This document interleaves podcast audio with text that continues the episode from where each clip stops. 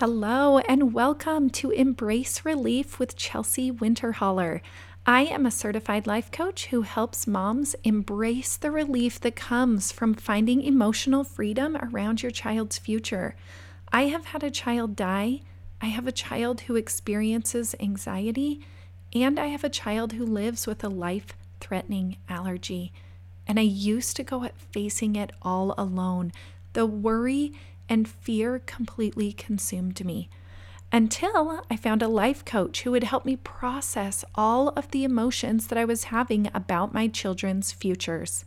I am so excited to help you on this journey and watch you, in turn, help your kids. This is episode 70, What If Fear Is Your Friend? Hello. Welcome to the podcast today. I used to have this friend in my life, and my friend was my brain bully. I guess I could say it was a her. I named her my brain bully. And whenever a thought would come into my mind that created an emotion like fear or anxiety or sadness or worry, I would blame that on my brain bully. And it was really easy for me because immediately when the thought would come into my head, I would just say, oh, that's just my brain bully talking. So when I was feeling sad because I was thinking, this is the worst diagnosis. Oh, that's just my brain bully making me think things that make me feel sad. And when I was feeling angry because I was thinking no one else understands how hard this is, I would give the credit to my brain bully. Oh, there's my brain bully putting these thoughts in my brain again. Or when I was feeling afraid because I was thinking this is going to end in a terrible, horrible way, I would again just give all the credit to my brain bully. And for months on end, this seemed to work really well for me because we learn when we're young that we can fight bullies, right?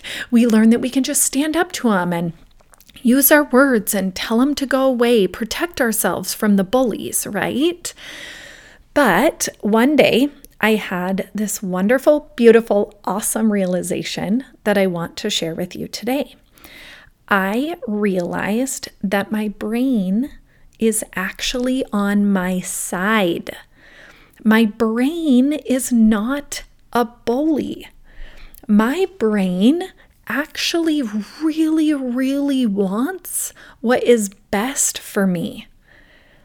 My brain just knows that sometimes it's okay to feel sad and that sometimes it's okay to feel angry. My brain knows that my body sometimes needs to process these human emotions, and my brain is giving me lots of opportunities to do so. So of course, if you have a brain like me, your brain suggests thoughts to you that feel like they create negative emotions in your body. But what if, stay with me here, what if you just needed to learn to make those emotions that you have labeled, quote unquote, negative, your friend instead of your bully? Sadness and fear and anger can all actually be very, very useful emotions. They can be your friend. They don't have to be feelings that you think are living inside of you and bullying you all of the time. Now, I personally believe that all emotions have a purpose, every single one of them. And I bet right now when you're in a calm scenario, you're just listening to me in your car or while you're on a walk, you probably agree with that too. Yes, of course, all emotions have a purpose.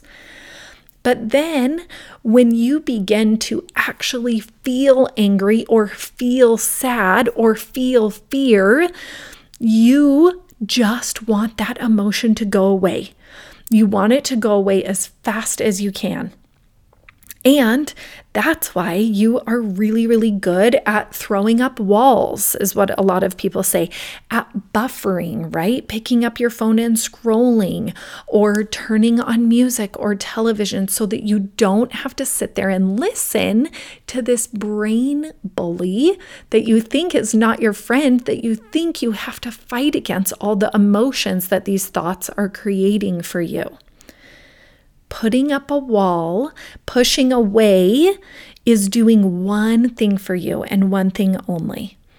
Ignoring the feelings and fighting it with all you can, with all of the power in your body, is doing one thing for you. It's making these emotions that you label as negative linger. It's making them stay for longer than you would desire them to stay. Now, it's okay to feel fear. It's okay to be afraid of what your future might hold or what your child's future might hold. It's not okay to let this emotion completely freeze you, to let that fear come in and stop you in your tracks so that you are no longer moving forward. What is a great first step is to tell yourself exactly what I just told you. It's okay to feel afraid. It's okay to feel sad. And if you need to, stop right there and simply remind yourself that it's okay, you will see so much relief in that sentence right there. You can replay my voice saying it in your head, or you can say it to yourself. You can call up a friend and ask them to tell you that it's okay to feel this way. It's such a wonderful exercise to not shame yourself for the things that you are feeling. It's okay to let fear or worry or sadness or anger hold a little part of you. I promise that by doing this, you are not going to allow this emotion to completely take over your life forever and all time. You might, for a minute, if you allow yourself to feel fear or to feel sadness, it might take over. You might cry. You might hit something, you might hit your pillow, you might feel the anger, and you might scratch in your journal all of the things that you think are causing that anger for you. It might last for a minute or 5 minutes or 15 minutes, but it will not last forever. Because after you give yourself permission and tell yourself it's okay to feel this way, you can figure out where the feeling is coming from in the first place. So after you tell yourself that it's okay to feel this way, I want you to ask yourself, what am I thinking that is making me feel afraid? What am I thinking that's making me feel sad right now? And we don't get to shame ourselves for whatever thought we realize is making us feel this feeling. We're just going to step back and observe. That's it. And if this thought that you are having is something that tends to come back time and time again, it just enters your brain 5 times a day, 12 times a week, whatever it may be, it's because you really, really need to go back to that first step and tell yourself that it's okay to feel it. You need to learn to stop pushing away whatever emotion is behind all of this that is happening for you. And you can ask yourself some follow-up questions. Is this thought something that I want to keep fighting for? Is it a thought that I want to be influencing so many decisions in my life, right? So do I want to keep this thought This is the worst diagnosis I can imagine my child having. Do you want to keep operating from that place? What about this thought, no one else understands how hard this trial is for me? That's making you feel angry. Do you want to keep it? What about, this is going to end in a terrible, horrible way? Is that a thought that you want to keep protecting so strong?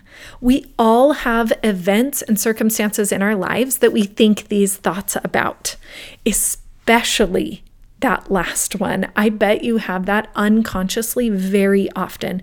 This, whatever it may be, the trial for you or your child or a friend is going to end in a terrible, horrible way. Your brain tells you that because it is trying to help you process the fear that you are feeling. Go back to that first tip I gave you and tell your brain it's okay to feel fear. Then find the thought that's creating that fear for you and decide if it's a thought that you want to keep protecting. If so, push away that fear as hard as you can. Don't feel it, don't process it all. But if that thought is not something that you want to keep living by, that you want to keep impacting every decision that you make, I want you to figure out what your next step is. Is it processing that emotion more fully? Is it finding a new thought? It might be. Or is it just telling yourself it's okay to feel angry, sad, mad, whatever it may be? You guys, of course, your brain, who is your friend, not your bully, suggests thoughts to you that feel like they create these negative emotions. But what if these emotions weren't negative at all?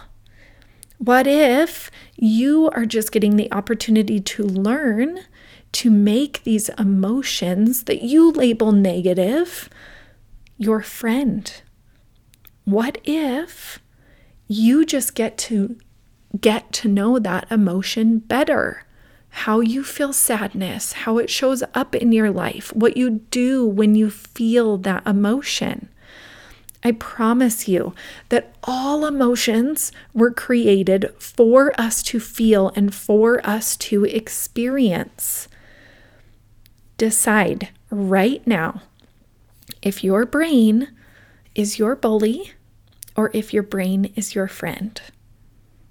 I will tell you that I did it the first way for a long time, and it's so much better having your brain as your friend. Having fear and sadness and anger and worry actually be your friend. You can learn to love them and learn how to grow when you feel these emotions. You can decide right now, is your brain your bully or your friend? If you are learning from and enjoying this podcast, go to my website and book a mini consultation session at winterhollercoaching.com. You can also give me a shout out on your favorite podcast app or simply recommend this to a friend. Find me on Instagram at winterhollercoaching. Thanks for joining me today. I will see you next week.